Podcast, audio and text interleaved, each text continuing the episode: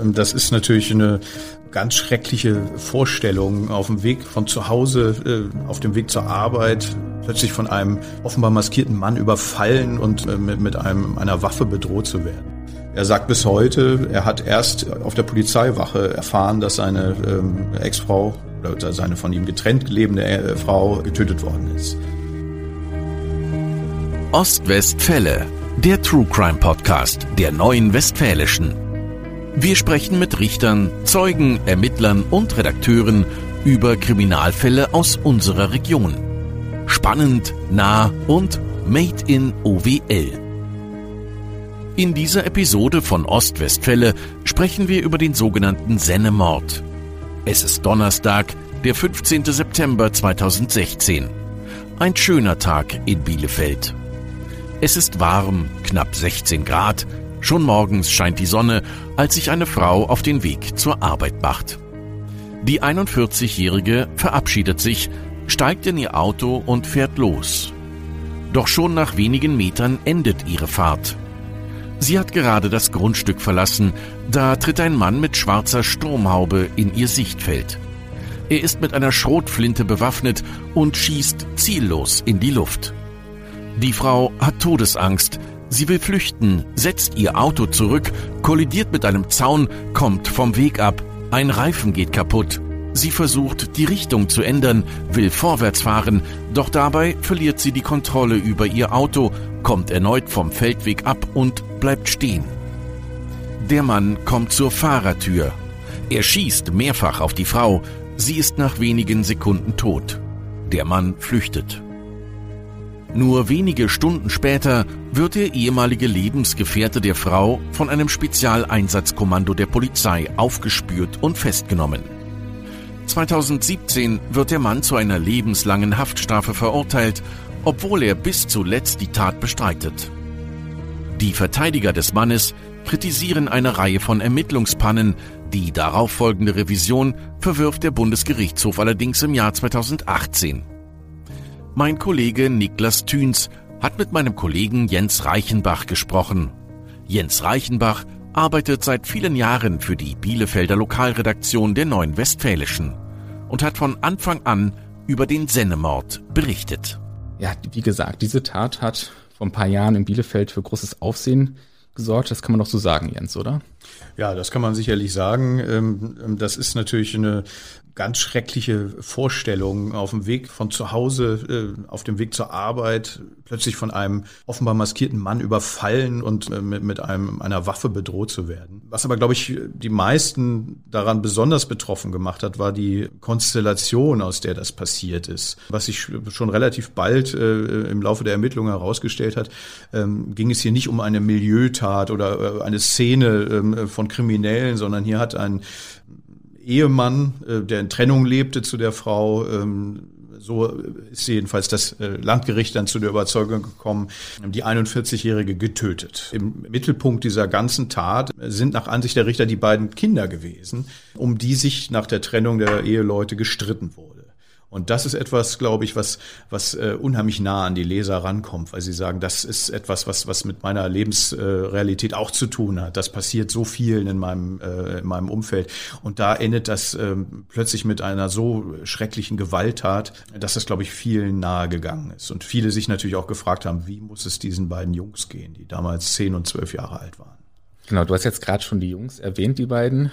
Wir werden jetzt aber, was nach der Tat mit den Jungs passiert ist, nicht erwähnen, weil wir eben auch die beiden Kinder dann ein bisschen schützen wollen. Aber natürlich erwähnen, ähm, inwieweit sie vor der Tat auch irgendwie involviert waren in das Beziehungsgeschehen zwischen dem Mann und der getöteten Frau. Du hattest jetzt auch schon erwähnt, dass relativ schnell klar war, dass äh, der Ehemann der Täter ist. Das können wir also auch quasi auflösen relativ schnell. Das war äh, ist Georgios S., ein Unternehmer aus Bad Oeynhausen, mhm. der wie wir gleich erfahren, auch schon am Tag, Tag ähm, festgenommen worden ist. Können wir aber nochmal den Tattag quasi rekapitulieren? Kannst du nochmal erklären, was wirklich da morgens in Senne, da ist das passiert, geschehen ist? Ja, also so wie sich das dann äh, relativ schnell äh, in den Ermittlungen ähm, herausgestellt hat, ähm, muss der Mann wohl wissend, wann seine ähm, ehemalige ähm, Lebensgefährtin das Haus verlässt, die Frau quasi abgepasst haben. Er soll, so haben die Ermittlungen dann ergeben, in einem Gebüsch äh, auf sie gewartet haben, offensichtlich mit, äh, mit der Sturmmaske über den Kopf gezogen und einer Waffe in der Hand. Und als sie dann tatsächlich von dem Gelände runterfuhr, das äh, Haus lag sehr idyllisch äh, im Grün, kann man fast sagen, äh, weit weg von Wohngebieten, sondern ähm, das ist äh, mehr Natur als, als Großstadt gewesen. Da hat er offensichtlich das Ziel gehabt, sie sehr schnell dazu zu bringen, anzuhalten. Und deswegen dieser erste Schuss in die, äh, in die Luft, sage ich mal, also ungezielt, das allerdings äh, dann zu dieser Panikreaktion am Steuer geführt hat, die am Ende für sie sozusagen die äh, tödliche ähm, Sackgasse wurde, denn äh, sie kam nicht mehr weiter. Das Auto war äh, zwischen einem Baum und, und einem Graben äh, verkeilt und er kam näher und konnte dann aus ein bis drei Metern durch die Fahrertür quasi zwei äh, Schüsse, wovon der zweite dann äh, tödlich war, mit Schrotkugeln abgeben. Das ist ungewöhnlich, dass man dann wenige Stunden später, ich glaube um, um 10.20 Uhr, also das ist gut zwei Stunden nach der eigentlichen Tat, ähm, schon vermelden kann, der Mann ist festgenommen worden. Man, man hat also äh, relativ schnell den Verdacht äh, auf diesen Georgios S. Äh, geführt und hat mit Hilfe von ähm, Observationskräften den Mann schon längere Zeit verfolgt, bis er dann auf der Eckendorfer Straße ankam und dann plötzlich von zahlreichen SEK-Fahrzeugen äh, eingekeilt wurde. Einer war davor, einer war dahinter. Rund 20 äh, schwer bewaffnete Beamte äh, sprangen mitten auf der Straße, das war Höhe Scheldmilser Weg, wenn ich mich recht entsinne, auf diesen Mann zu und äh, nahmen ihn dort da fest. Warum diese, sag ich mal, äh, große Zahl an, an schwer bewaffneten Beamten. Man wusste nicht, ob er die Waffe noch bei sich hat. Und in solchen Fällen greift die Polizei dann zu dieser Spezialeinheit, die äh, für solche Festnahmen blitzschnell bestens trainiert sind. Genau, zwei Stunden oder gut zwei Stunden ähm, nach der Tat wurde er schon festgenommen. Die Polizei ist recht schnell von einer Beziehungstat ausgegangen. Das klingt jetzt danach, mh, hm, die Beziehung war nicht in bester Ordnung, eher das, das Gegenteil. Kannst du mal erzählen, wie die Beziehung zwischen diesem Georges S. und seiner damaligen Frau war? Das muss, äh, ohne dass wir äh, dabei gewesen sind, aber die Ermittlungen und, und das Gerichtsverfahren später haben das mehr als deutlich gemacht, eine sehr komplizierte Beziehung gewesen sein. Ähm, die, die beiden hatten sich 2002 kennengelernt äh, und wir haben, glaube ich, geschrieben, eine, eine On-Off-Beziehung geführt. Das heißt also, es, es, es ging mal gut und es ging mal überhaupt nicht gut. Man trennte sich wieder, dann kamen die Kinder, das führte dazu, dass man sich zusammengerissen hat und ähm, anschließend sogar eine, eine pompöse Hochzeit feierte. Ähm, es schien so, als würde alles wieder gut gehen. Später war dann plötzlich davon die Rede, dass man sich gegenseitig das Leben schwer machte. Ähm, von Brandanschlägen war die Rede. Auf dem Gelände der Frau ähm, soll Georgios S. ein, ein, ein glaube ich, ein Poolhäuschen angezündet haben. Das wurde allerdings damals nicht beweisbar aufgeklärt. Aber auch sie soll an dem Auto des Mannes offensichtlich irgendwas gemacht haben, was dann auch wiederum zur Anzeige führte. Man hat sich also gegenseitig angezeigt. Es war ein regelrechter Rosenkrieg, der allerdings zunächst äh, immer untereinander äh, stattfand. Ähm, ähm, interessanterweise ähm, war dann im Fahren oder während der Ermittlungen dann relativ bald klar, äh, die Tat hat nichts mit äh, der verletzten Ehre der Trennung zu tun, das ist ja oft ein, ein Motiv, wenn, wenn Männer ehemalige Lebenspartner äh, attackieren oder sogar töten, sondern es war im Nachgang. Beide hatten inzwischen schon äh, neue Lebenspartner. Es war im Nachgang sozusagen äh, ähm, ein Streit auf, aufgekommen um, den, äh, um die beiden Kinder, von denen wir ja schon gesprochen haben. Beide wollten, zumindest in gleicher Weise, ähm, ihre Rechte da durchsetzen. Er wollte äh, die Kinder bei sich, sie wollte die Kinder vor allem bei ihr im Haus behalten. Und dieser Streit muss sozusagen in eine Richtung gegangen sein, ähm, dass der äh, inzwischen verurteilte Mörder den Eindruck hatte, ich verliere hier meine Rolle als Vater, ich verliere hier den Zugang zu meinen Kindern. Und äh, nach, äh, nach der Begründung äh, der Richter im Urteil war das das Hauptmotiv äh, für die Tat an diesem äh, 15. September. Man hatte dann den Mann auch äh, festgenommen, aber er hat geschwiegen, beziehungsweise er hat jetzt nicht gesagt, ja, ich war's. Er hat es übrigens bis heute nicht gesagt, um das schon mal vorwegzugreifen. Warum oder wie ist die Polizei dann trotzdem diesem Mann auf die Schliche gekommen? Wie sind dann die ersten Ermittlungen abgelaufen? Das ist ja tatsächlich immer ähm, ähm, ein, ein, ein sehr spannender Moment. Ähm, man hat einen Verdacht, man, man nimmt jemanden fest, hat ihn aber sozusagen noch nicht überführt. Es gibt äh, weder Beweise noch, noch das Geständnis. Und dann ist es äh, die tatsächlich sehr aufwendige ähm, Aufgabe der Mordkommission, die damals sofort gebildet wurde, ähm, an vielen Stellen äh, sozusagen nach Beweisen zu suchen. Natürlich erstmal am Tatort, da wurde mit großem Aufwand äh, gesucht, das Waldstück durchkämmt, äh, die Tatwaffe ähm, ähm, war noch nicht vorhanden. Es, es, es wurden Nachbarbefragungen sowohl in Bad Oeynhausen äh, und der Firma des äh, Unternehmers als auch natürlich rund um dieses Haus ähm, ähm des Opfers äh, geführt. Was wurde gehört, was wurde gesehen, wer wurde wann gesehen. Und deswegen sind diese Mordkommissionen oft sehr vielköpfig. Das heißt, da sind viele, viele Teams, die ganz verschiedene Zweige der Ermittlungen äh, in möglichst schneller Zeit ähm, abarbeiten müssen.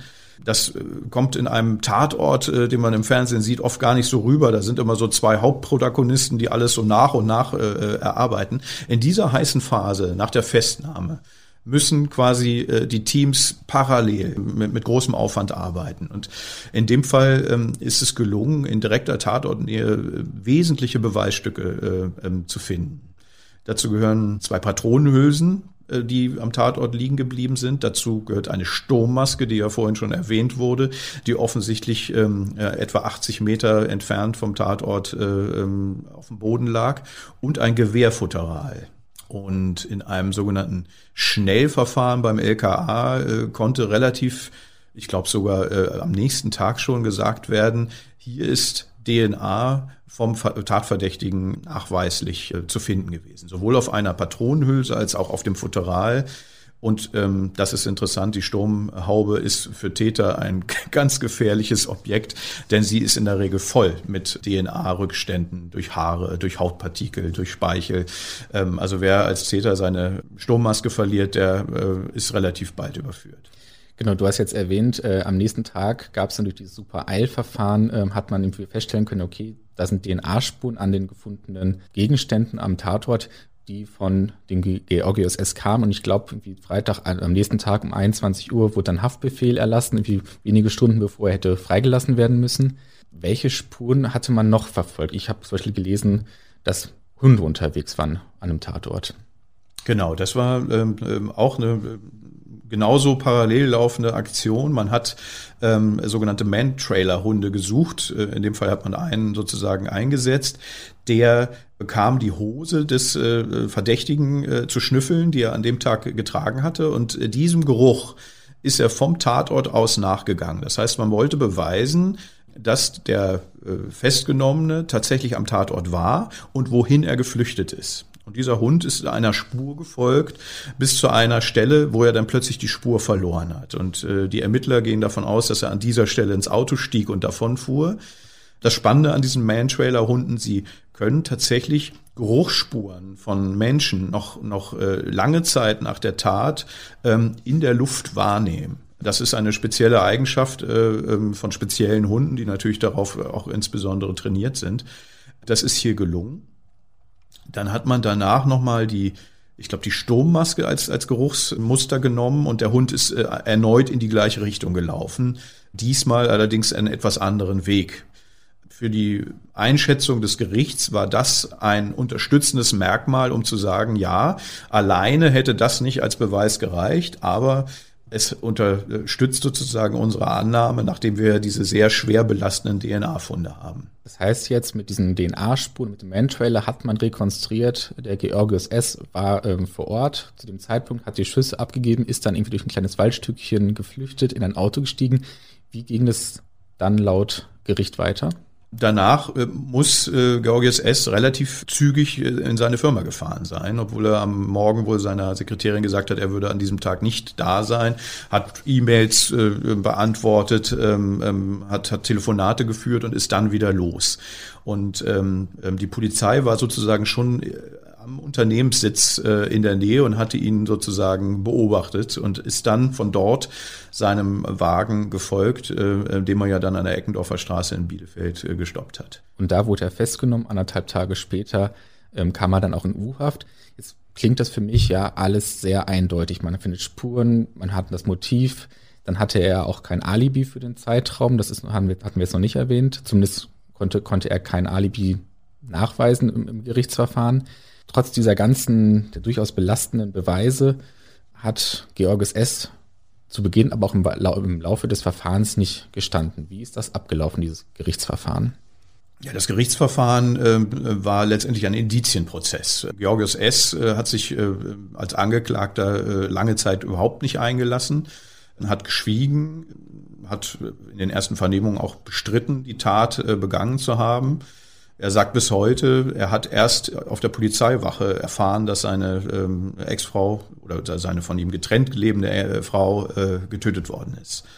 Blieben den Ermittlern also wirklich nur die, ähm, sag ich mal, Indizien und, und Beweismittel, die, äh, ähm, die durch die Ermittlungen an den verschiedenen Strängen ähm, zusammengetragen wurden. Und da wurde einiges zusammengetragen. Und ähm, tatsächlich sind die belastenden oder belastendsten äh, Beweismittel, diese DNA-Treffer, die ja die Anwesenheit äh, von Georgios S. am Tatort beweisen sollten. Wie schätzt du dann diesen Georgios S. ein, dass er, obwohl es so viele Beweise gab, so viele Indizien gab, nie was dazu gesagt hat zu der Tat, er es immer bestritten hat? Äh, das ist ein Stück weit ungewöhnlich, weil man gerade im in der, in der Taktikbesprechung mit dem Anwalt äh, ja durchaus äh, sagt, was, was liegen gegen äh, uns als, als Verteidigung für Beweise vor ähm, und wie erdrückend sind die. Wenn sie sehr erdrückend sind, macht es keinen Sinn, sie zu leugnen. Insofern ist es oft Taktik der äh, Verteidigung zu sagen, wir räumen das ein, aber erklären an den Stellen, wo Unklarheit herrscht, wo die Beweislage schwierig ist, dass die Annahmen der, der Staatsanwaltschaft oder der, der Ermittler äh, nicht stimmen. Trotzdem ist es nicht ungewöhnlich, dass Beschuldigte äh, in so einem Verfahren erstmal nichts sagen. Also ähm, viele Anwälte, wenn die ins Spiel gekommen sind, raten ihren Mandanten, jegliche Aussage zu verweigern, bis dann erstmal die Akteneinsicht äh, äh, gegeben wurde. Ähm, und aufgrund dieser Akteneinsicht kann man dann tatsächlich erst überhaupt einschätzen, wo ist der erdrückende Beweis dass er hier dabei geblieben ist, trotz dieser DNA-Treffer zu sagen, ich war es nicht, war schon äh, ungewöhnlich und er hat äh, ähm, auch tatsächlich bis zum Schluss die Tat von sich gewiesen. Wie können wir uns jetzt diesen Georgios S. vorstellen? Ähm, auch im Laufe des Prozesses ist ja viel aus seinem Privatleben bekannt geworden, auch weil es, gab auch ja, Beschreibungen, wie er so persönlich ist. Wie muss man sich diesen Georgios S. dann vorstellen? Also man hat ihm eine, eine sehr, sehr kontrollierende Eigenschaft äh, ähm, nachgesagt. Ähm, das, das zeigt sich unter anderem, dass er selbst nach der Trennung von seiner Ehefrau äh, immer wieder eingreifen wollte in das Leben äh, ähm, der 41-Jährigen, aber auch ähm, sozusagen seine Kinder benutzt hat als Druckmittel. Und da ist auch von dem Sachverständigen äh, deutlich gemacht worden, dass, dass die sehr impulsive Art der Frau und die sehr kontrollierende Art des Mannes sich unheimlich oft äh, zu, zu Streitausbrüchen äh, Anlass gegeben haben. Ich glaube, eine Zeugin hat mal gesagt, die waren wie Feuer und Wasser. Sie konnten nicht ohne einander, aber sie konnten auch nicht miteinander. Und deswegen gab es immer wieder diese ähm, leichten Eskalationen. Im Gerichtssaal selber war er auch wieder sehr kontrolliert. Also man konnte ihm äh, ähm, auf der Anklagebank wenig äh, Emotionen ansehen. Er hat äh, mit, mit sehr versteinerter Miene, aber, aber nicht äh, ähm, irgendwie emotional angefasst, dem Ganzen gefolgt. Das ist auch nicht immer der Fall. Es gibt Menschen, die unheimlich verschüchtert sind, unheimlich viel auf dem Boden blicken, weil bei ihnen natürlich die Vorwürfe um die Ohren gehauen werden. Das war hier nicht der Fall. Und insofern passt natürlich die Art zu sagen, ich habe hier einen Schluss, Entschluss gefasst, ich muss, um, um äh, sozusagen meine Vaterschaft äh, zu den Kindern zu retten, etwas tun, passt dazu. Nichtsdestotrotz hat man ihm aber keine Persönlichkeitsstörung oder, oder, oder eine, eine Krankheit attestiert, sondern das war eine, eine äh, sag ich mal, äh, ausgeprägte Eigenschaft von ihm. Der Georges S. ist 1980 nach Deutschland gekommen aus Griechenland und hat hier relativ schnell oder zumindest dann in den 90er Jahren auch Karriere gemacht. Kannst du nochmal beschreiben, was er so beruflich gemacht hat und welche Stellung er dann hatte, als ähm, er festgenommen worden ist? Ja, er war Unternehmer und hat ähm, ähm zusammen mit seiner ersten Frau eine Firma gegründet, äh, die relativ erfolgreich äh, durchgestartet ist, ähm, die ihn zu einem gewissen Reichtum gebracht hat. Und dieser Reichtum war ihm und, und seiner äh, äh, zweiten Frau, die jetzt das Opfer geworden ist, äh, wichtig. Also das heißt, ähm, ähm, sie hatten schon äh, einen gewissen Blick auf Statussymbole, teure Uhren, äh, äh schnelle Autos. Er, er war sogar ähm, Sportflieger, hatte, hatte sozusagen äh, Flugschein gemacht. Seine Hochzeit äh, hatte er in einer Fantasie-Pilotenuniform äh, begangen, also auch ein, ein ungewöhnliches Zeichen, mit sowas umzugehen. Das gehörte beiden wohl, bei beiden wohl dazu. Und diesen Status hatte ich das Gefühl, wollte er auch noch über die Trennung hinaus wahrhaben, weil ich habe gelesen, dass er und seine damalige getrennt lebende Frau, das spätere Opfer, verabredet hatten, die Trennung erstmal nicht öffentlich zu machen. Zum Beispiel bei Facebook hatten, waren beide noch ähm, als liiert angegeben und kurz bevor es dieser Tat kam, hat äh, das Opfer bei Facebook bekannt gegeben, dass sie jetzt einen neuen Partner hat. hat. Hatte das irgendwie auch Auswirkungen dann auf die eigentliche Tat? Tja, das ist eine gute Frage, aber wir, wir stellen fest, dass, dass soziale Medien schon eine enorme Auswirkung auf, auf äh, ein Leben haben können. Tatsächlich äh, hatte diese Statusveränderung der Frau äh, zu einem Riesenstreit geführt. Sie hatten sich wohl nach der Trennung vereinbart, ähm, dass sie ihren Status nicht ändert, dass sie sozusagen die Ehe dem Schein nach aufrecht erhält weil ähm, in ihren Facebook-Kontakten auch mehrere Geschäftspartner äh, und Kunden äh, ähm, des Unternehmens äh, von Georgios S. Äh, waren. Und äh, die sollten nicht äh, sozusagen mit der Nase draufgestoßen werden, dass diese Beziehung ein Ende genommen hat. Als das dann passierte, wieder der Absprache, war Georgios S. wohl sehr, sehr erbost. Jetzt gehen wir mal wieder zu dem eigentlichen Prozess zurück, der im Jahr 2017, Anfang 2017 gestartet äh, ist. Du hast ja schon erwähnt, er war sehr zurückhaltend oder du hast auch erwähnt, wie er da aufgetreten ist. Es war ein Indizienprozess, hast du ja auch schon erzählt, und im Mai 2017 kam dann das Urteil. Wie ist das ausgefallen?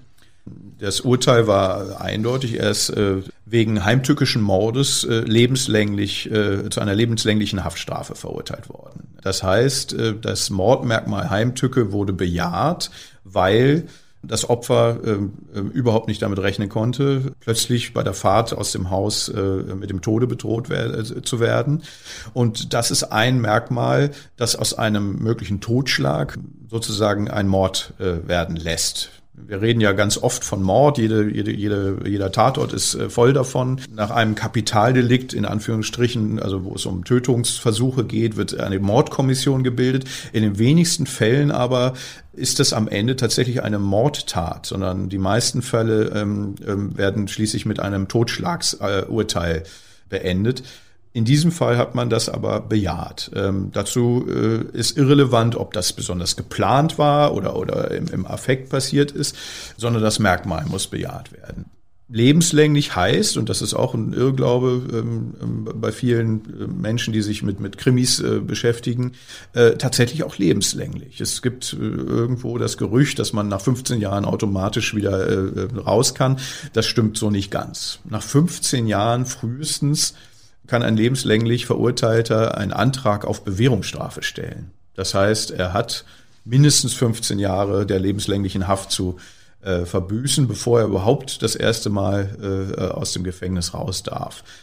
In der Realität ist es noch viel später der Fall. Ähm, ich glaube, der Schnitt liegt bei 22 oder 23 Jahren, die ein lebenslänglicher ähm, tatsächlich hinter Gittern verbringt, bevor er dann in die Bewährungsphase übertritt. Gibt aber auch äh, natürlich äh, Personen, die äh, tatsächlich auch lebenslang hinter Gittern bleiben. Äh, lebenslange Haft, ich kann mir vorstellen, dass das ja beruhigend dann, in Anführungszeichen beruhigend für die Angehörigen war. Du hast ähm, öfters mit der Mutter des Opfers gesprochen und die Oma der beiden äh, Söhne. Ähm, wie hat sie das Urteil aufgenommen?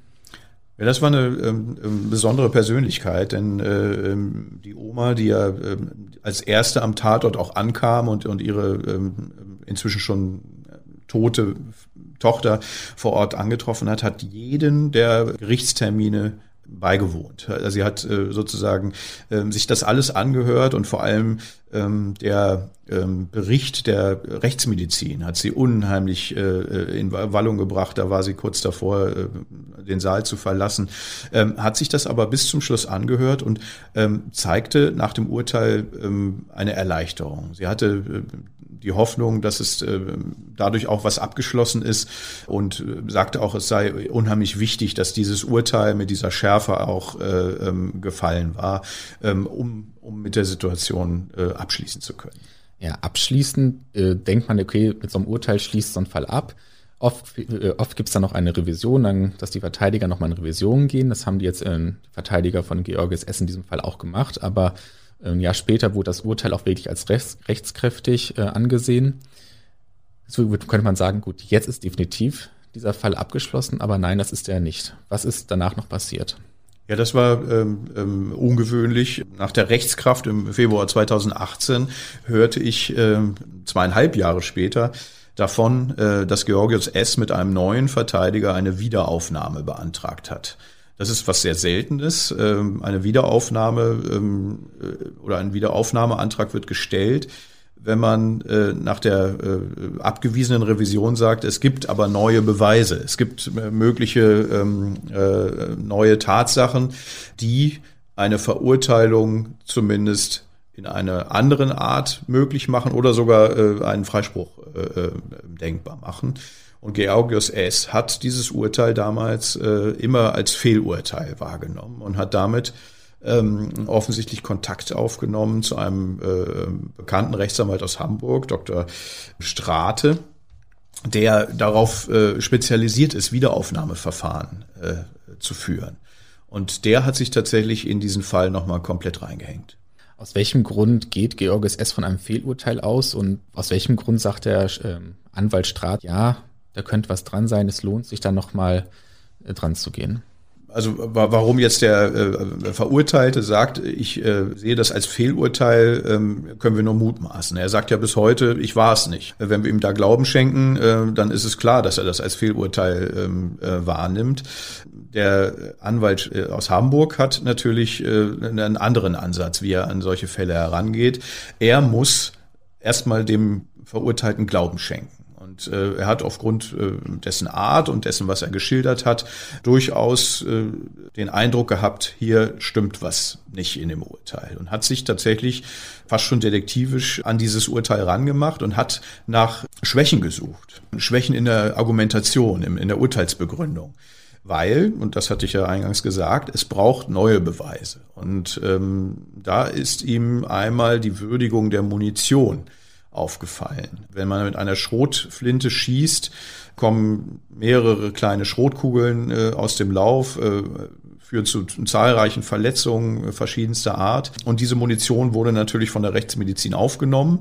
Und da war offensichtlich die Arbeitshypothese, kann die Munition mit den Patronenhülsen, die ja durch den DNA-Treffer den Angeklagten äh, schwerst belastet hat, kann die zusammenpassen. Und äh, da er einen Gutachter gefunden, der die Munitionsteile und äh, Projektile äh, in Augenschein genommen hat, der gesagt, äh, die, die Patronenhülsen und die darauf äh, notierte äh, Kalibergröße passt nicht mit der äh, tatsächlichen tödlichen Munition überein. Der Sachverständige hat in dem Wiederaufnahmeantrag sogar von äh, tatsächlichen Fehlern äh, in, der, in der Ermittlung gesprochen, dass das nicht überprüft worden ist. Apropos Fehler in der Ermittlung, mal so einen kleinen, äh, mal, da ich, möchte ich jetzt einmal so klein kurz einhaken.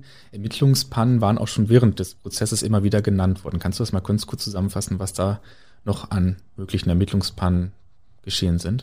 Ja, tatsächlich ähm, ähm, hat sich eine ganze Reihe von Ermittlungsproblemen und Pannen ergeben. Ähm, der Richter äh, hatte äh, am Ende des Prozesses tatsächlich sogar nochmal explizit darauf hingewiesen, dass die Polizei hier aufzuarbeiten hätte, was da alles schiefgegangen ist. Hintergrund ist, dass man natürlich die DNA-Treffer alleine ähm, äh, ungern stehen lässt. Also hat man versucht, auf verschiedene Art und Weisen zu beweisen, dass äh, Georgios S. Äh, diesen Weg zum Tatort genommen hat. Und dazu äh, sind Handydaten heute ein sehr gängiges Mittel. Das Abrufen der Handydaten ist aber offensichtlich zu spät beantragt worden, sodass diese nicht mehr vorhanden waren. Mhm. Darüber hinaus äh, waren allerdings äh, tatsächlich äh, ähm, die Handys offensichtlich ausgeschaltet. Für Georgios S. verfügt über mehrere Handyverträge und ähm, deren äh, Funk-Einträge äh, waren äh, während der Tatzeit nicht zu äh, finden. Das heißt, hier muss man davon ausgehen, dass die entweder wegen des leeren Akkus äh, nicht zu greifen waren oder dass er sie explizit ausgemacht hat. Also diese Spur war weder belastend noch, äh, äh, noch sozusagen entlastend für den Angeklagten. Hier hätte allerdings die, die Funkmastauswertung sozusagen äh, möglicherweise etwas bringen können. Leider hier ist zu, leider ist da zu spät abgefragt worden. Ähnliches Missgeschick ist passiert bei dem Navi. Ähm, der, der Georgios S. ist ja mit einem Mercedes äh, angehalten worden, in einem Mercedes angehalten worden, der über ein ähm, Navigationsbordsystem verfügt, das sozusagen sämtliche Bewegungsdaten speichert. Das hat dieses System aus welchen Gründen auch immer nicht gemacht. Ähm, im, im, Urteil war davon die Rede, dass da möglicherweise auch eine, ein Defekt vorlag, dass äh, sozusagen es mal funktioniert und mal nicht. Aber es ist wohl auch so passiert, ähm, dass Daten überschrieben wurden. Das hat damit zu tun, dass wenn das Fahrzeug bewegt wird, ähm, ähm, sozusagen neue Daten äh, gespeichert werden, dann werden alte Daten überschrieben. Und die Tat hat sich am 15. September ereignet und das Navi wurde am 21. Oktober ausgebaut.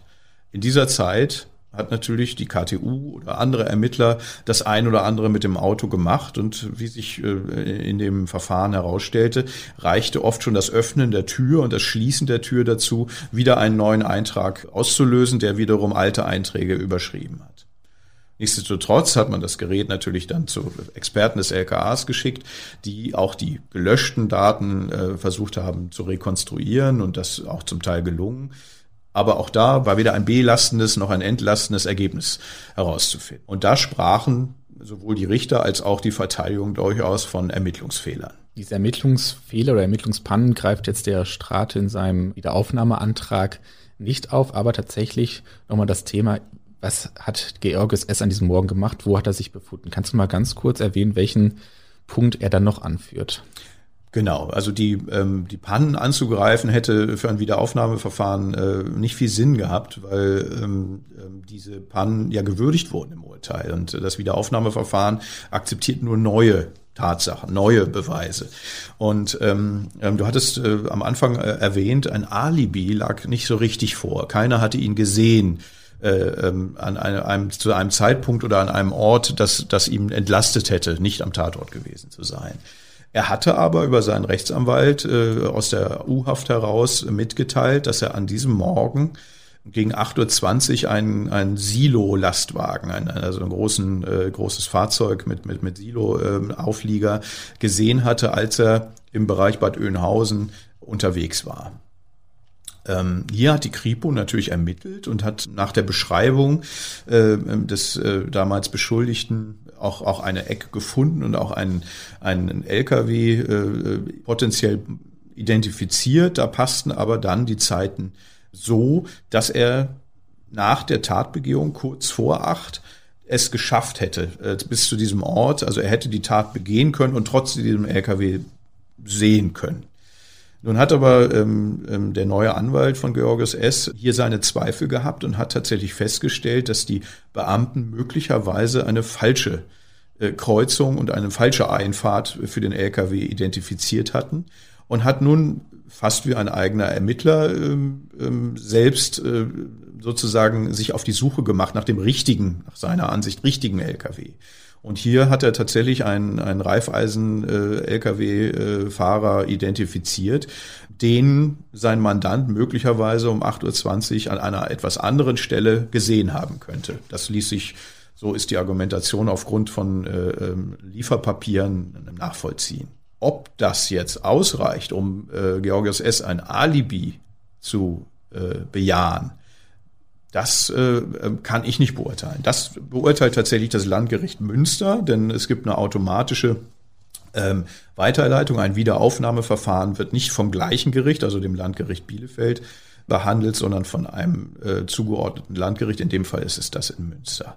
Und die müssen nun die Schlüssigkeit der Argumente in Richtung Munition und in Richtung Alibi überprüfen, um dann zu sagen, ja, hier ist äh, es wahrscheinlich, dass es zu einem anderen Urteil kommen könnte. Oder nein, das reicht nicht aus, äh, eine Wiederaufnahme wird abgelehnt. Ja, dieses ganze Wiederaufnahmeverfahren hat ja jetzt ziemlich lange gedauert. Ist das normal?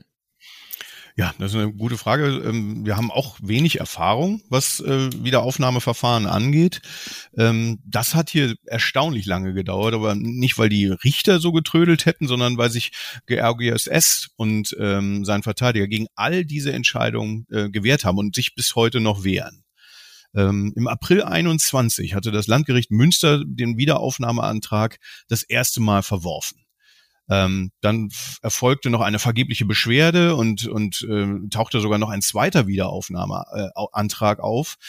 Dafür hatte Rechtsanwalt Gerhard Strate hm, sogar noch ein Gutachten zum Kaliber ähm, ähm, der tödlichen Munition eingeholt und sogar die italienische Herstellerfirma der Munition um eine Einschätzung gebeten. Dieses äh, zweite Wiederaufnahmeverfahren wiesen die Richter aber wieder ab äh, und auch in der zweiten Instanz. Und äh, das hat äh, am Ende sogar bis Sommer 2022 gedauert.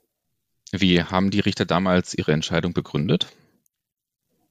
Also sie stellten äh, ähm, nicht in Frage, dass auch ein größeres Kaliber unter den tödlichen Projektilen zu finden sein könnte. Da ging es um vier Projektile, die ähm, ähm, von ähm, den Gutachtern, äh, von zwei Gutachtern inzwischen ähm, überprüft worden war. Denn schließlich sei es möglich, so hatten die Richter argumentiert, dass die letzte, also die dritte Patronenhülse noch im Gewehr geblieben äh, sein könnte. Es gab ja zunächst den Warnschuss in die Luft und dann mhm. zwei Schüsse auf das Opfer. Gefunden ja. wurden aber nur zwei Hülsen.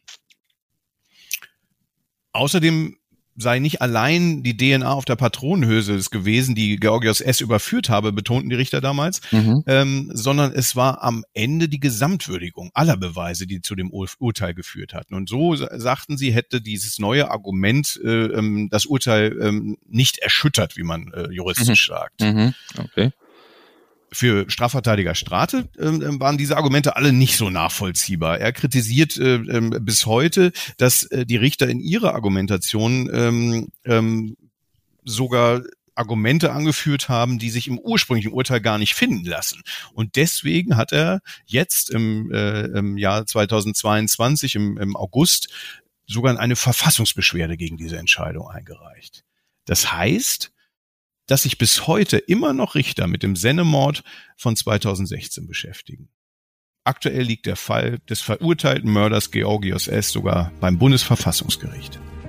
In einer weiteren Episode von Ostwestfälle, dem True Crime Podcast der Neuen Westfälischen, unterhielten sich mein Kollege Niklas Thüns und Jens Reichenbach über den sogenannten Sennemord in Bielefeld. Weitere packende Kriminalfälle aus unserer Region auch jederzeit auf nw.de und in der NW News App in der Serie OWL Crime. Mein Name ist Frank Philipp. Bis bald.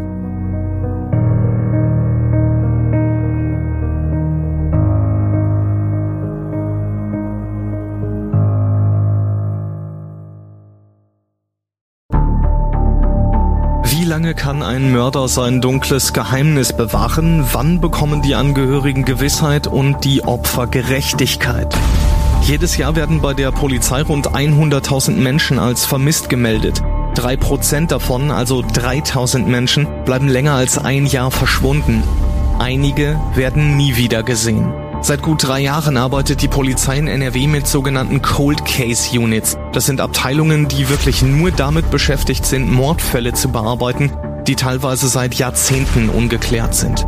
Ich bin Mike Mattis, Radioredakteur und News Anchor und ich spreche mit Ermittlern über diese Fälle. In meinem Podcast Licht ins Dunkel, Cold Cases und ungeklärte Vermisstenfälle von hier beleuchten wir gemeinsam mit Profilern, Staatsanwälten und Mordermittlern Cold Cases und ungeklärte Vermisstenfälle aus ganz Deutschland. Immer in der Hoffnung, dass Angehörige endlich Gewissheit und die Opfer Gerechtigkeit bekommen. Licht ins Dunkel. Cold Cases und ungeklärte Vermisstenfälle von hier. Eine Produktion von Mike Mattis und der Podcastfabrik.